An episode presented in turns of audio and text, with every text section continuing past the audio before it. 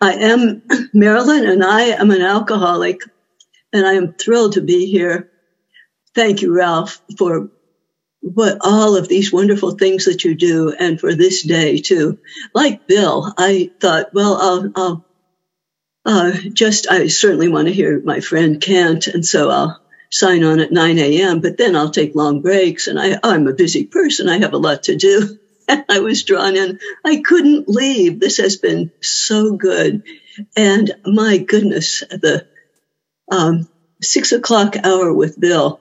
I heard Bill talk about meditation at State Line, and I just thought this is the most profound uh, summary of meditation I've ever heard. And he outdid it tonight, too, of, of uh, the distinction between the ego and the authentic self and uh, the struggle between the two and how peace is won at the suppression of the ego ego deflation and depth and uh, anyway it was just remarkable bill and i thank you for that thank all the speakers because this has been a day of wisdom and love for alcoholics anonymous I think my, probably my life has been changed by just this one day. So it's terrific. I'm going to talk about step 12. And as Bill mentioned so beautifully, that all of these steps are interrelated. And my goodness, step 12 encapsulates all of the other steps. And if you read the 12 and 12, there's a whole section that goes through steps 1 through uh, 11 and talks about 12. And so of course that uh, that in, takes in the whole program and our program and step 12 did not really begin in 1939 when bill wilson uh, did much of the writing in the big book. And it didn't even begin in 1935 when dr bob took his last drink and we call that the birthday of alcoholics anonymous. But it's interesting that bill Bill Wilson, our co-founder, attributes the origin of Alcoholics Anonymous to the visit between Rowland Hazard and Carl Jung. And he does that because in that visit, uh, we recall that poor Rowland Hazard was a hopeless, hopeless alcoholic. And he went to see Dr. Jung. Dr. Jung was a great psychologist in Switzerland and he was able to keep Rowland sober while Rowland was under his care. But then he went back to the States and very quickly began drinking himself to death again. So then he went back to see Dr. Jung, and this was around 1930, 1931. And finally, Dr. Jung had to give him the sad news. You are hopeless. we don't want to hear that. But uh, that was the sad news. And Carl Jung explained to him, I've been trying to produce in you a, a conversion, a spiritual experience that would allow these great displacements and rearrangements of the personality to take place, old concepts being swept away, replaced by new ones. And it just is not happening. It requires a spiritual experience, a conversion. And Rowland protested, I belong to a church. And Jung, Carl Jung uh, pointed out that that's not quite doing it. You know, you go to church, but that is not what I'm talking about. So he assumed that Rowland would go home and die of alcoholism. But much to everyone's surprise, he went home and became involved in the Oxford group. And that was kind of a precursor to Alcoholics Anonymous with some of the basic ideas of our fellowship. Um, and it was uh, religiously based. Uh, Dr. Bob was actually in the Oxford group, as was um, Henrietta Seiberling and some of these famous people in our, our history. But what happened was that Rowland got involved in the Oxford group and had that conversion experience that was described by Carl Jung.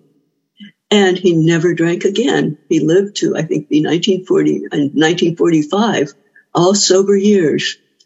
And a part of that conversion experience is a desire, it seems, to replace the thirst for alcohol with the thirst for alcoholics, to go after them, to be a part of their recovery.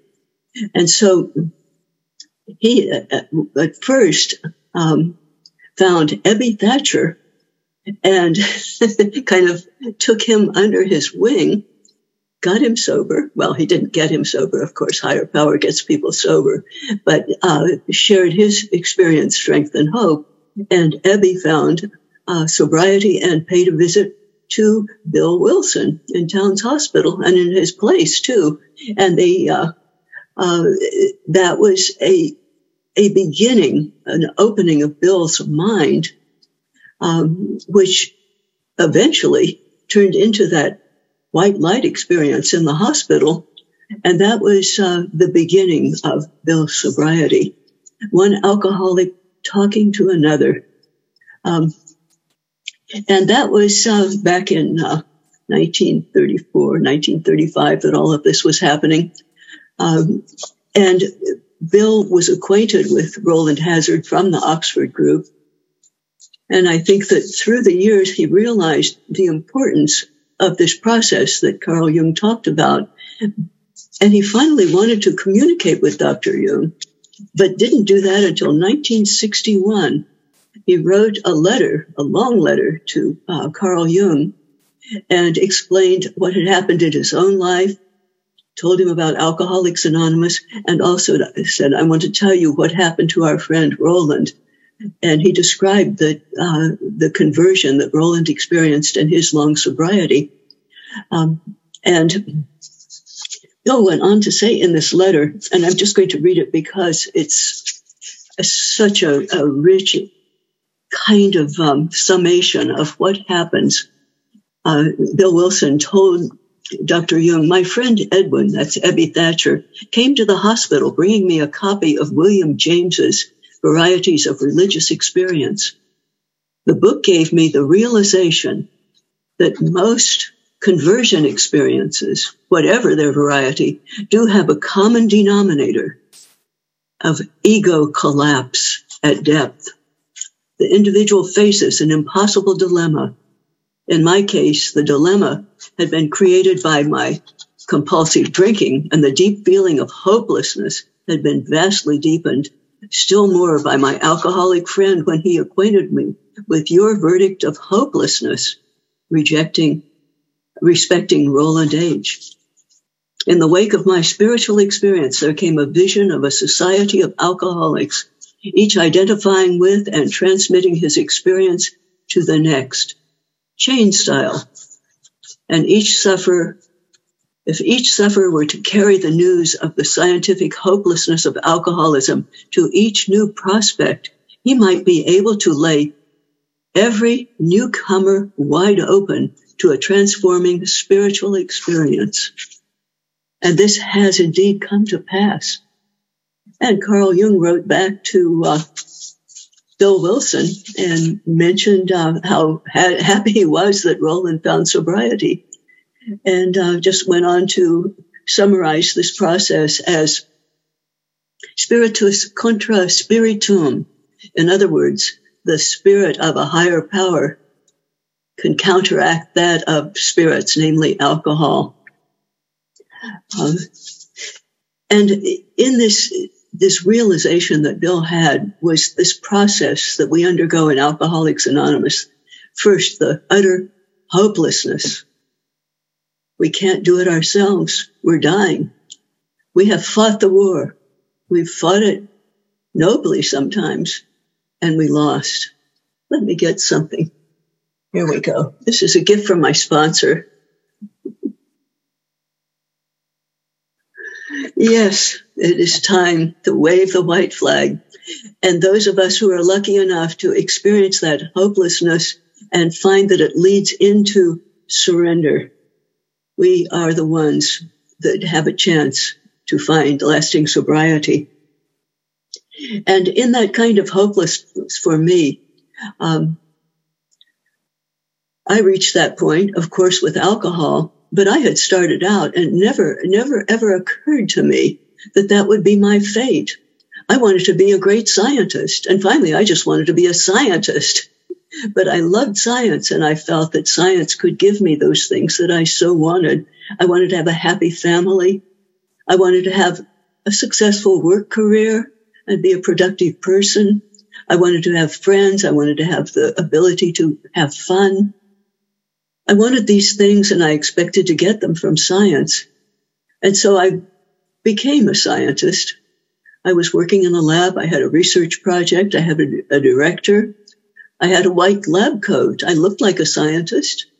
People believed I was a scientist.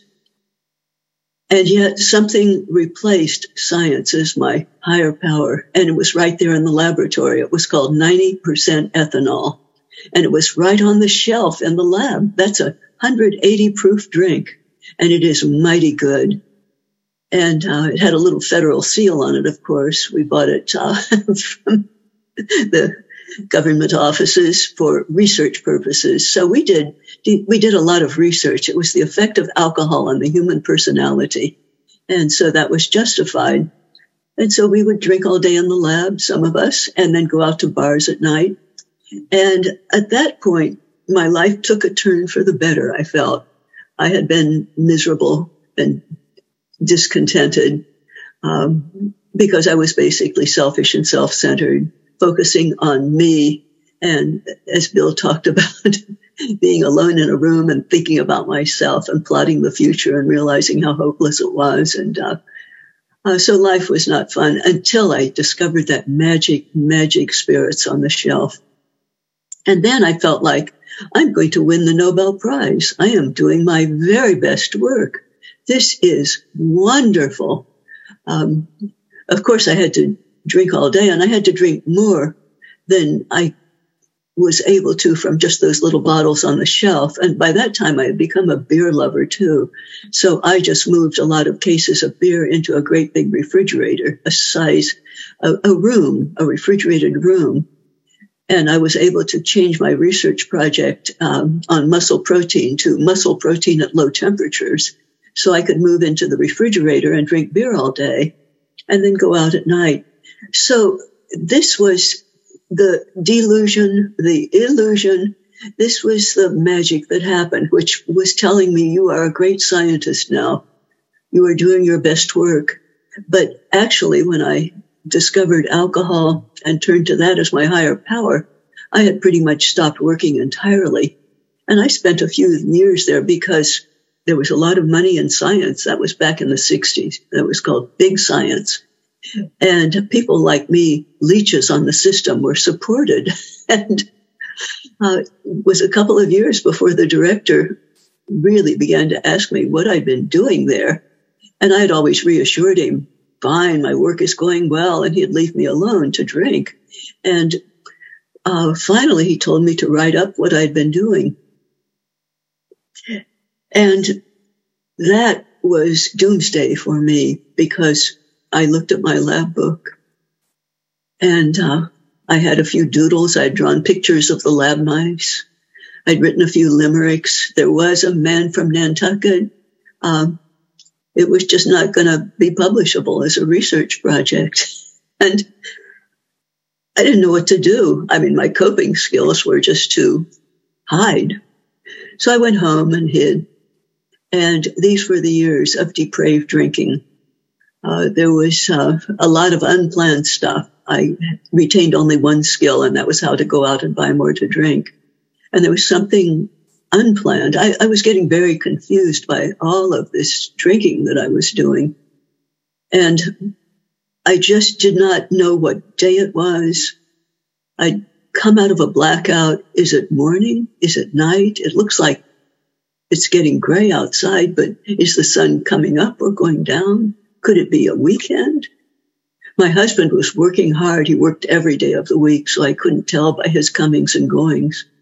And he was in the lab most of the time, leaving me a lot of time just to sit at home and drink. And as I said, I was getting sicker and sicker, and I went to the doctor, had some tests done, and the doctor said, I have some good news. You are pregnant. And I thought, how could this be happening? Oh my gosh, I, could it be mine? I wonder if it's mine. And it was. And then there were two more after that. And Bill was finally really noticing big time, like when he'd come home and I was out in the car with little children. And, uh, and he brought in his mother who took over the household and scared me to death. This was my hopelessness. I just was doing nothing but drinking now. I'd been uh, kind of moved out to the garage just to get away from my mother-in-law and life was going on inside the house, and I was there all alone. Uh, I just knew at that point that my life had gone to hell. And yet I was not at that surrender point. I was getting more and more hopeless every day.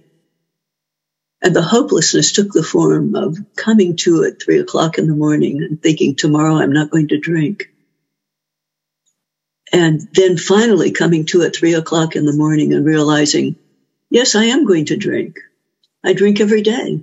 I'm going to drink tomorrow and the next day and the next day, and I'm going to die and I'm going to probably cause a lot of damage in my wake and utter hopelessness. And I don't know why I was lucky enough to surrender, to wave that white flag and just give up.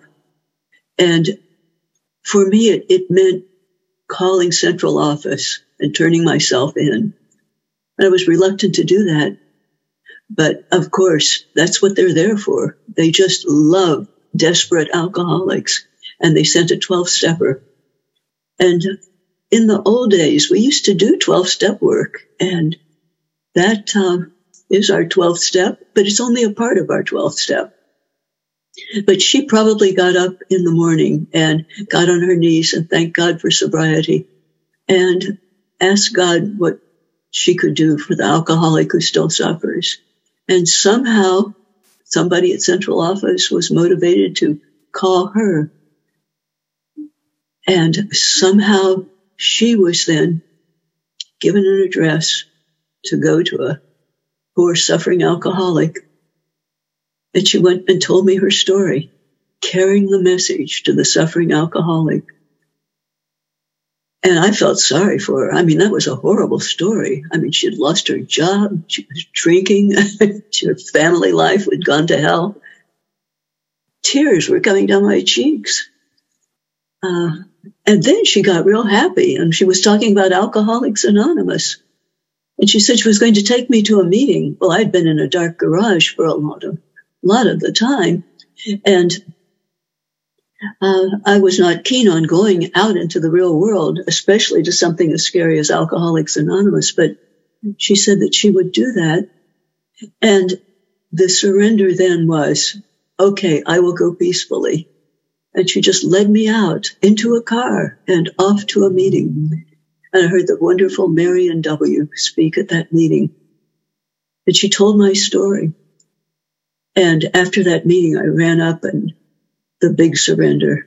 I asked her to be my sponsor. And she said she would if I would come to her home group, which just happened to be the Pacific group in West Los Angeles. This great big active group with a founder, Clancy I, who was like a sheepdog, keeping that group in good order. And I was uh, horrified. I wanted dark, quiet, like my garage.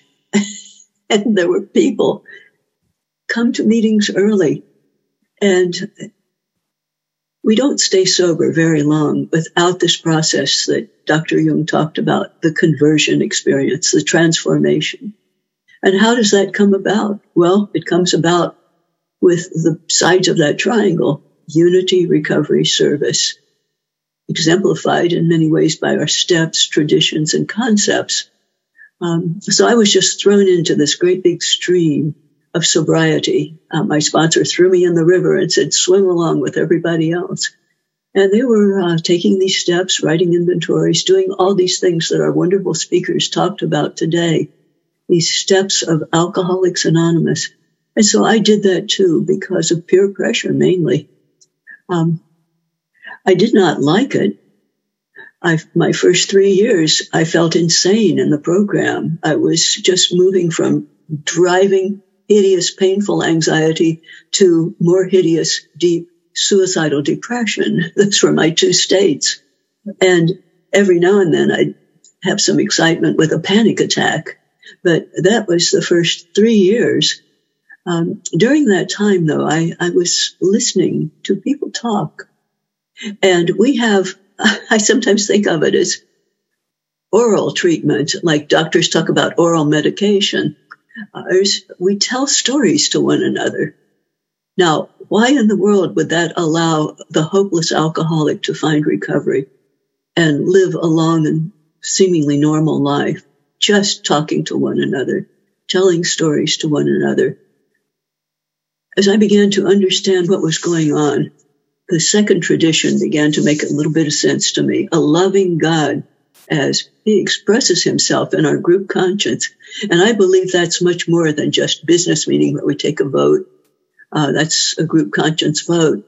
But I believe that this power that we call God, sometimes call higher power, call spirit of the universe, doesn't, I think that whatever that power is, doesn't mind what we call it. But we've got to call to it. We have to try to communicate with it. And I believe that this power is only too willing to invest itself, himself, herself into our fellowship how do I know that? I look at the clientele. we heard the stories. Today we heard some of the stories where we came from. I mean, I came from the garage. We came from hopelessness. And in a group of alcoholics without this influence of higher power, that's like a barroom brawl. we are not civilized people. But we get together in this fellowship of Alcoholics Anonymous and invoke this power. And somehow, some way, this power infuses itself. And I believe that that power was at work when this wonderful Lorena, my 12 stepper, somehow was motivated to come to my house and take me to a meeting. I believe that higher power was at work at central office when that person took interest in my case and set that up to happen. And I believe that that higher power was at work when that wonderful sponsor, Marion Mulleen, Marion W. was the speaker at my, my first meeting. And who knows what I say is under the influence of a higher power. Most of the time I'm, well, on any given day, I can be completely nuts and crazy. Uh, but somehow, some way, when I sponsor people and talk to them, sometimes that higher power can influence what I say so that they get the message that they need to hear to stay sober for one more day. I don't know how it happens. I just know that it does. But back in those first three years when I was so miserable, there was the great Chuck C, great um, and a, a person, one of our early members, who uh, is responsible for a retreat that he gave that was turned into a new pair of glasses. That's a book that many of us have read. But I, I was lucky enough to know him because I got sober. My sobriety date is February 8, 1972. And he was healthy and speaking a lot in our group. And he was the sponsor of our, our group founder and leader, Clancy. So we saw a lot of Chuck C. And there was something that Chuck C knew, a great big thing. And he called that the father. He's the pappy and we're his kids, he would say with kind of a Texas accent. The first time I heard this man, I thought this is the corniest man I've ever heard in my life. And moreover, he had that funny little hee, a funny kind of a laugh. And then I began to listen and then my ears opened and I realized that he is talking about something that he knows, not something he knows about. It's something that he knows. He's the pappy. He's, and we're his kids. And we begin our Lord's Prayer with that acknowledgement, our Father. He would say things like, um, infinite Father, infinite child, there's always going to be as much ahead of us as there is right now. That's what infinity is. We live forever. We evolve forever, growing ever closer into the image that this Father has of us, this parent. And I, I was hypnotized by, by what he was saying. And moreover, one of these character defects that was used to my benefit was envy. I envied that. I envied what he had. I wanted what he had. And it led me to a prayer, which for me was kind of the third step and seventh step, all rolled into one by my intent. And that was when I was all alone, I just looked up and to the right for some reason, saying, if you're there, I'd like to know you. I'd like to have experience of you. And if you're really there, I am willing to go on any path you pick for me. And I meant it. I meant it. For a long time in sobriety, I thought that that was the beginning of the transformation. And now I look back on that and I realize that in order even to make that prayer, a lot of the transformation had already occurred. I was just acknowledging what had, was already happening. I had surrendered. I had waved the white flag. I'd given my will and my life over to the care of my sponsor, to the care of my home group, to the Fellowship of Alcoholics Anonymous. And I had a great desire to know what was beyond that that was empowering us to, to get well. So that transformation had occurred. And I just put it into words with my, I want to get to know you. I want experience of you. And I'm willing to go on any path you pick for me.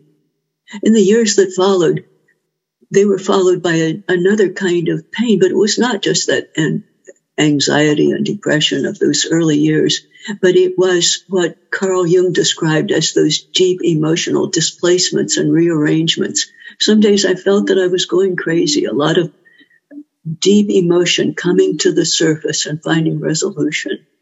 I'd had sad things happen in the past. I never experienced emotion about it. My father was in a car crash and lay in a coma for 12 years, and I never experienced emotion about that. It was just beyond anything I could process, so it got tucked away. And it was one of those reasons why I grew up crooked. And all of that had to come to the surface, being triggered by these talks in Alcoholics Anonymous. People talking about grief and resolution of grief, talking about experiences of losing parents, and that came to the surface and found resolution. And I was getting freer and freer.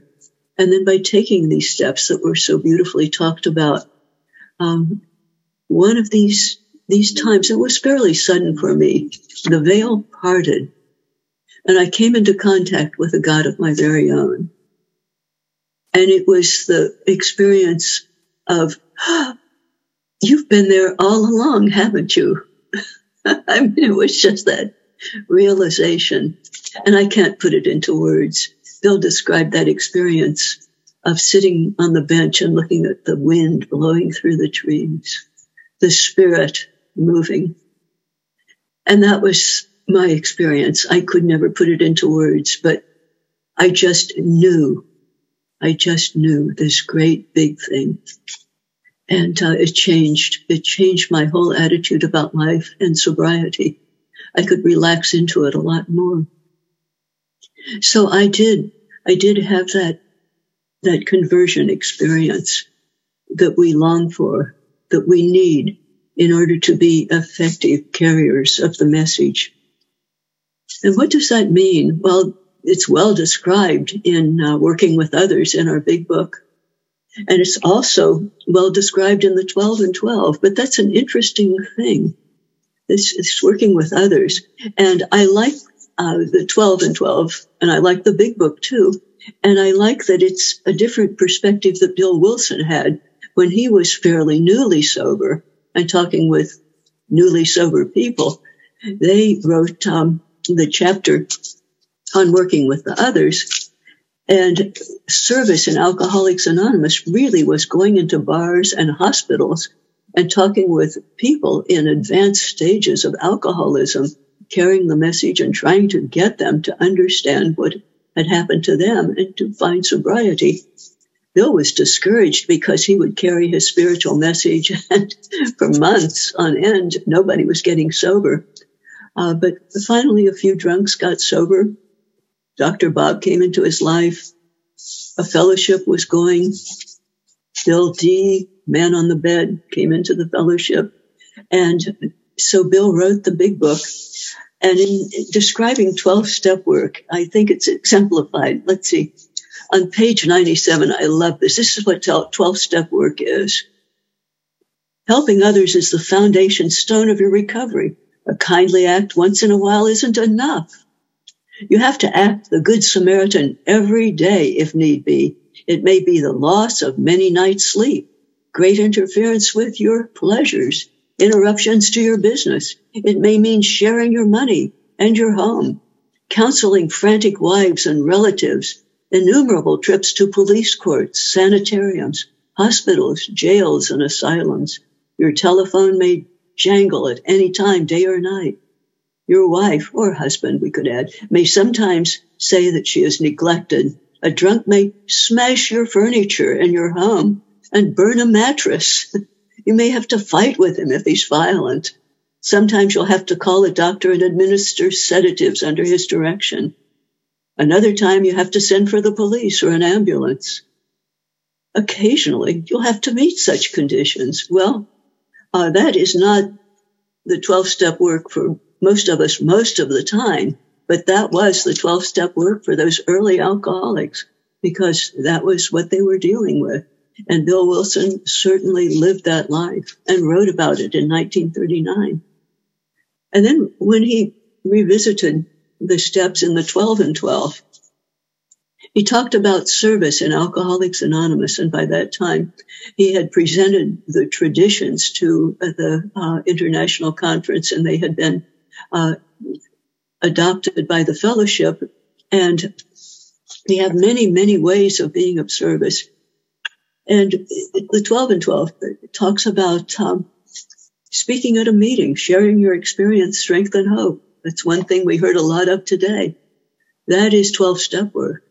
Certainly, talking one on one to the suffering alcoholic is the traditional 12 step work. But he also points out that you don't have to be a speaker. You can be the coffee maker.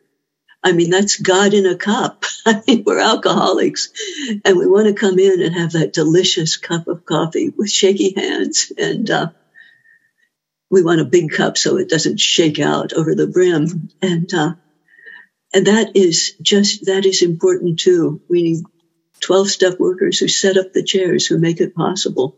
12 step work is also reaching into your pocket and dropping money in the basket so that a meeting place can be rented these are all acts of service. And then we now have the concepts that were adopted later so that there is service possible on the state level, on the national level.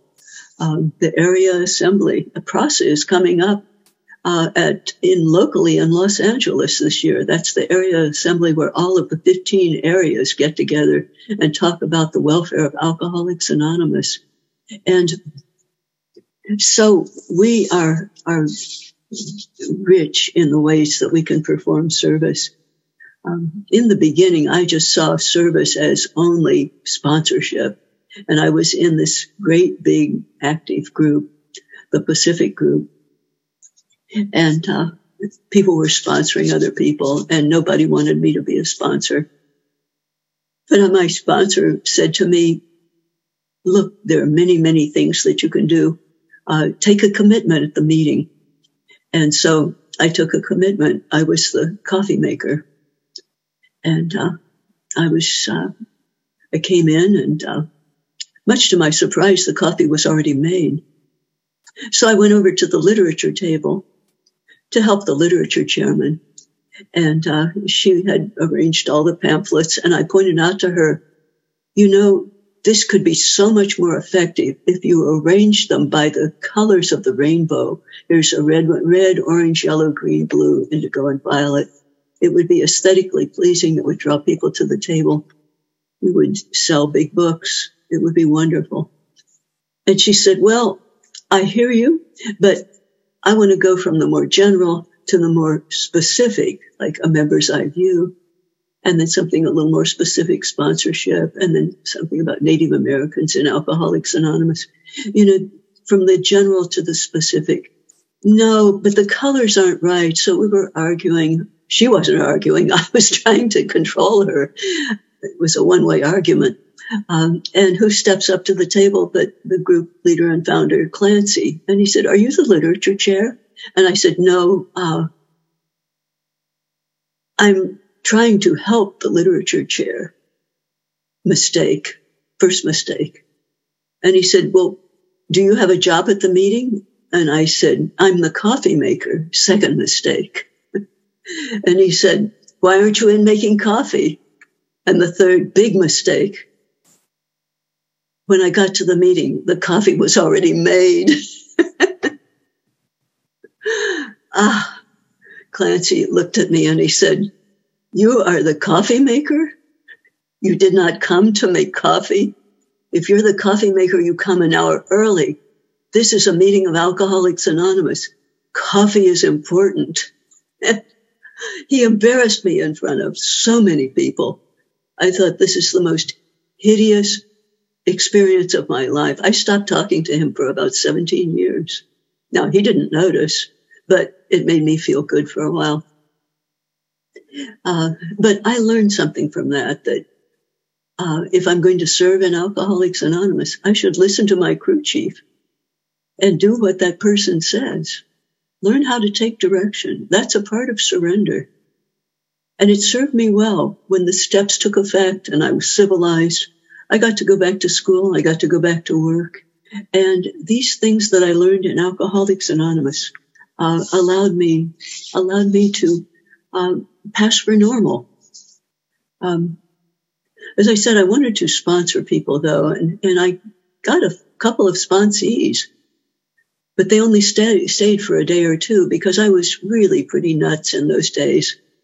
And they went on to people who were much more reasonable. And I was sad and I felt rejected. And what am I doing wrong? And my sponsor would give me encouragement and she would say, just keep talking to people. There will be some people who are so desperate, they will come to you. Um, and finally, one did come and I got to be a sponsor and that was the wonderful Irma. And I have an academic background, and so she was perfect. She she stayed with me, and we read the book together. And I made handouts, and I would give them to her, and they were little quizzes on the steps. And she would fill them out, and then I would give her a grade, like maybe B minus, and she would have to go back and study some more. And and she she was working for those A's. And um, and oh, we had such rapport and it was so wonderful. And we were coming up month after month after month and she was doing so well. She wrote an inventory and I graded that and, uh, and we got into amends and wrote little things on index cards. It was just perfect. And as we were approaching that, that 11th month, I, I began to think, I'm going to get to give her a birthday cake at my home group. And we were meeting in University Synagogue in those days. And the sponsor and sponsee walk down a long aisle and then stand at the birthday table and the sponsor holds up a birthday cake and the sponsee blows out the candles, gives the sponsor a big hug, and then runs up to the podium and says wonderful things about the sponsor. And I was beginning to plan my outfit and it was going to be wonderful wonderful. And everybody will say, look at Marilyn. She's a wonderful sponsor and I'll get more sponsees and I will become famous, as Bill mentioned, famous in an organization of alcoholics who are completely anonymous. And, uh, but I was so happy. But one morning Irma called and she was not happy. She said, Marilyn, I've got bad news. I drank and I just screamed, Irma, how could you do that to me? I, I was heartbroken. Well, I almost had to go to Al Anon that day to release newcomers. I love Al Anon. It is a wonderful program and uh, it has helped so many people and I have so much respect for it. And, uh, and that's exactly what I needed. I needed release, release of the newcomer. And it's taken me a long time to get that ego out of the way. I want my sponsees to do well. I want them to like me. I don't want them to leave me. I don't want rejection. And I begin to get the idea that I'm keeping them sober. If they happen to relapse, then I get depressed and think I did something wrong and I got them drunk. And after time and time and time of experience after experience, I have gotten to that point where I really do begin to understand most of the time that God keeps us sober. And it's with the cooperation of the sponsee. If the sponsee really, really wants sobriety and takes these steps that we are, that are suggested for us, which we really have to take, but they're suggested, um, then there is a good chance that this higher power can work in that person's life and keep that person sober. But if things go wrong and that person drinks, it is nothing that I did or didn't do so much as just something that was between sponsor and sponsee and uh, higher power. And, uh, and I can step back and just watch it happen. But I do have an obligation. I have an obligation to be there, be present, be present for the alcoholic, our re- our responsibility statement, which is so beautiful when anyone anywhere reaches out a hand um, for help. I want AA always to be there, the hand of Alcoholics Anonymous, always to be there. And for that, I am responsible. And that is my obligation to carry this message. But it's not a bad one. It is not a bad one at all. As I said, this conversion experience has this wonderful side effect, which is this thirst for alcohol this unquenchable thirst for alcohol that was killing me and ruining my life and the lives of people around me.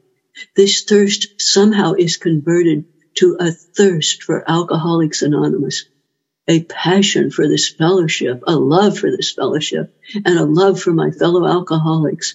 And it's not the kind of romantic love so much as just rejoicing when somebody does well in the program there's a wonderful priest that we lost, Father Terry R., um, a great mentor to many of us, passed away on December 21st in this past year. And he says that a first sign of recovery is the joy that you feel when somebody else recovers in the fellowship. And he also says that uh, the first glimpse of a higher power in an alcoholic's life is the greeting that a newcomer gets walking into the doors of Alcoholics Anonymous. And that's why the greeter is so important. You are welcome. We love you. We want the best for you. Come in. It's warm. It's warm in here. Um, as I said, um, this fellowship is this um, this amazing thing that gives us this opportunity to get involved in the lives of other alcoholics. And through that process, because we are constantly giving this away, this relationship with higher power constantly deepens. And the first time I had that spiritual awakening, our 12 step talks about that. Having had a spiritual awakening as the result of these steps, well, I thought that that's it. I am in nirvana. It happened and that's it. And that's the way it will always be.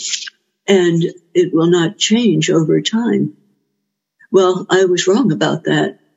Um, it has changed. There's a, uh, a belief in Buddhism, apparently. Now, I am not a Buddhist, but my closest friend in Alcoholics Anonymous, my friend of 50 years in the program, Diana, um, is a Buddhist and she uh, uh, helps me understand some concepts. And there is one that if you meet the Buddha on the road, kill him. well, we are peaceful folks. That sounded pretty violent. Uh, what does that mean? I said to Diana. And her interpretation as a Buddhist is that uh, you think that you have met the higher power and you go along the road with the higher power, and then all of a sudden there's a pothole or an explosion or something and it shakes you up and you realize that you did not know the higher power at all, that what you believed is just altogether mistaken. The higher power is killed. That one dies. And if we persist, and the big book, uh, the 12 and 12 talks about that sometimes prayer is almost sickening. You know, we lose faith.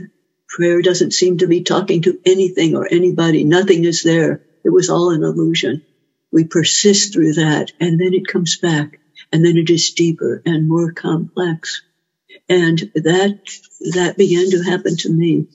Um, there were some minor incidents that kind of shook my faith, but along the way, I had a, a sponsee that I fell in love with, the wonderful Sally.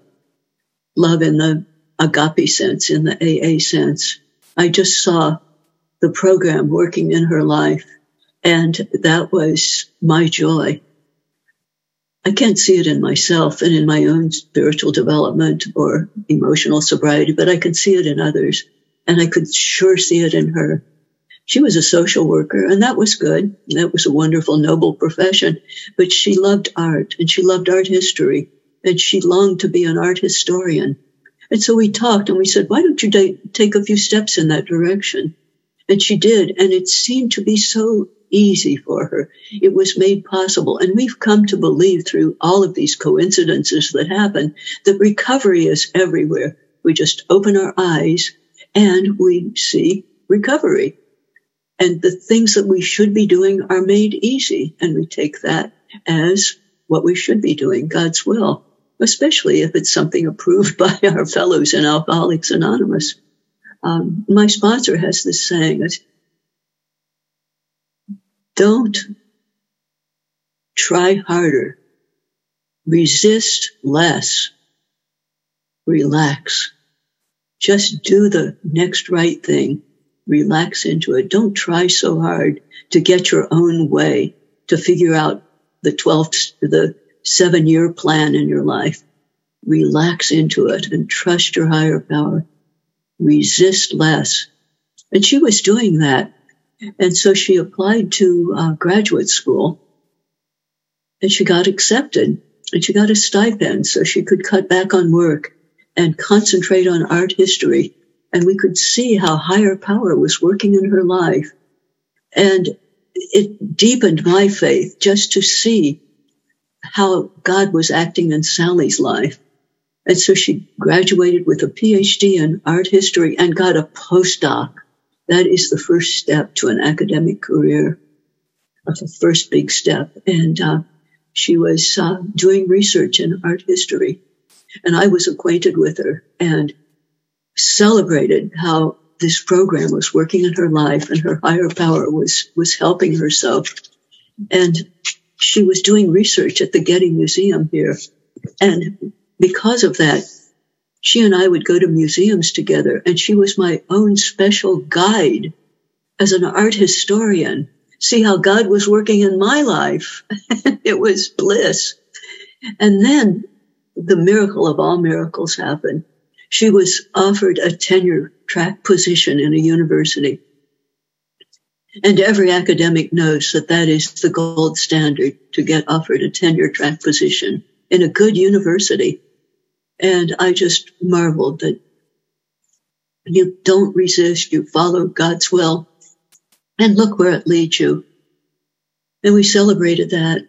And then after a while before she took that position, she called and she had some terrible pain on her left side and it was getting deeper. And I said, go to the doctor. And she went to the doctor and the doctor did some examinations and talked about a mass and that's not something you want to hear your doctor say. Mass is usually not good news. And they did a little exploratory surgery and learned that it was stage four pancreatic cancer. And I just said, what is this illusion that I have been living in? I couldn't say, see how God is working in your life. There's no God. I lost my faith. It was a real crisis of faith. And that was one of those times where I couldn't even be a support to Sally. Thank God other people could be. And I have to confess, a terrible failure in her life. I could not be there for her. And uh, she handled that situation so much better than I did, I am happy to say. And she kept her faith and it deepened for her. And I could see that, but I could not be there in that journey with her because I had lost my own faith. And you can't fake that to another person, or at least I couldn't.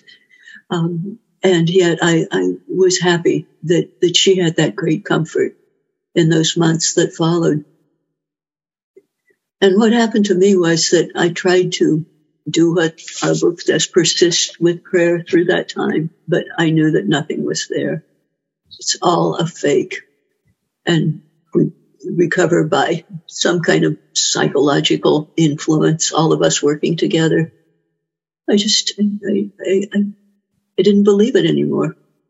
Well, it was a funny thing that, and I believe that higher power was very present for me, sort of calling to me, Marilyn, I'm still here, and uh, trying to get through to me.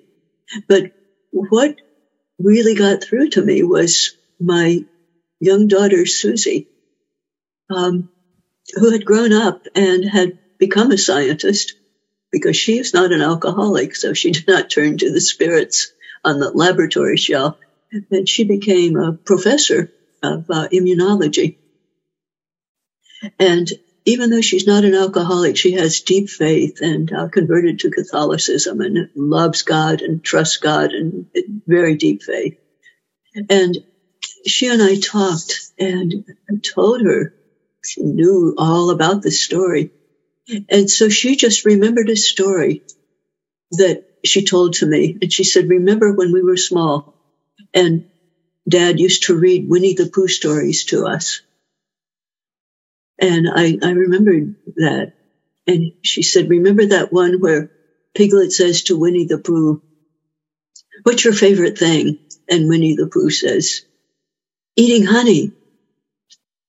And then he, he thinks, no, it's not it's not eating honey. It's, it's that moment before eating honey. It's that delicious anticipation. And she pointed out that that's what Sally had. Sally had that moment before eating honey, that prized position offered in the university to be a tenure track professor in the university.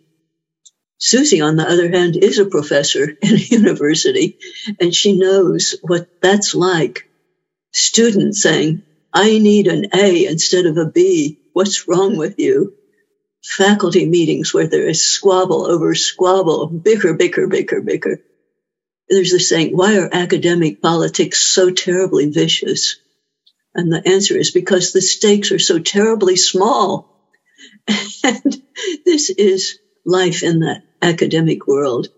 And Susie was spared that. She had that anticipation and the joy of a good life well lived and expectation that what lies beyond is going to be even more joyful. And somehow, again, that moment of everything opening up again, of, I see the big picture. I missed it entirely everybody in Alcoholics Anonymous is doing interesting stuff. Interesting stuff. And everybody I know, and I have lost so many friends in Alcoholics Anonymous because I am so terribly old. And that's what happens to you when you get old is you begin to lose your friends and they cross over to the other side. And each one is engaged in something really, really interesting. I remember my friend Vince Y passed away unexpectedly, sudden heart attack. And he was just about to put together a really wonderful career. It was happening for him. Moment of anticipation, went out happy. And that, that happens with so many of us. Most of us are doing something interesting at every moment, something that we don't especially want to leave. But because of this relationship that we have with a higher power, we know it's going to be fine here and in the hereafter. The grief is really for the people who are left behind. And we experience the loss. And I have had many losses now just because I'm old. And uh, and yet each time there is a great loss, there is a replacement. My sponsor of 30 years, Clancy, passed away, and I have a new sponsor, Father Tom W., who is a wonderful, wonderful sponsor. He's responsible for giving me the white flag when I begin to fight too hard. He says, wave that, Marilyn, surrender. Um, and my dear sweet Bill passed away after 60 years together with the same man. And, uh, and he was a physicist, a scientist, but he began to have visitors from the other side. And as he crossed over, he knew that there was something really good on the other side and said that um, he would he would be there waiting for me, and I believe that that's true.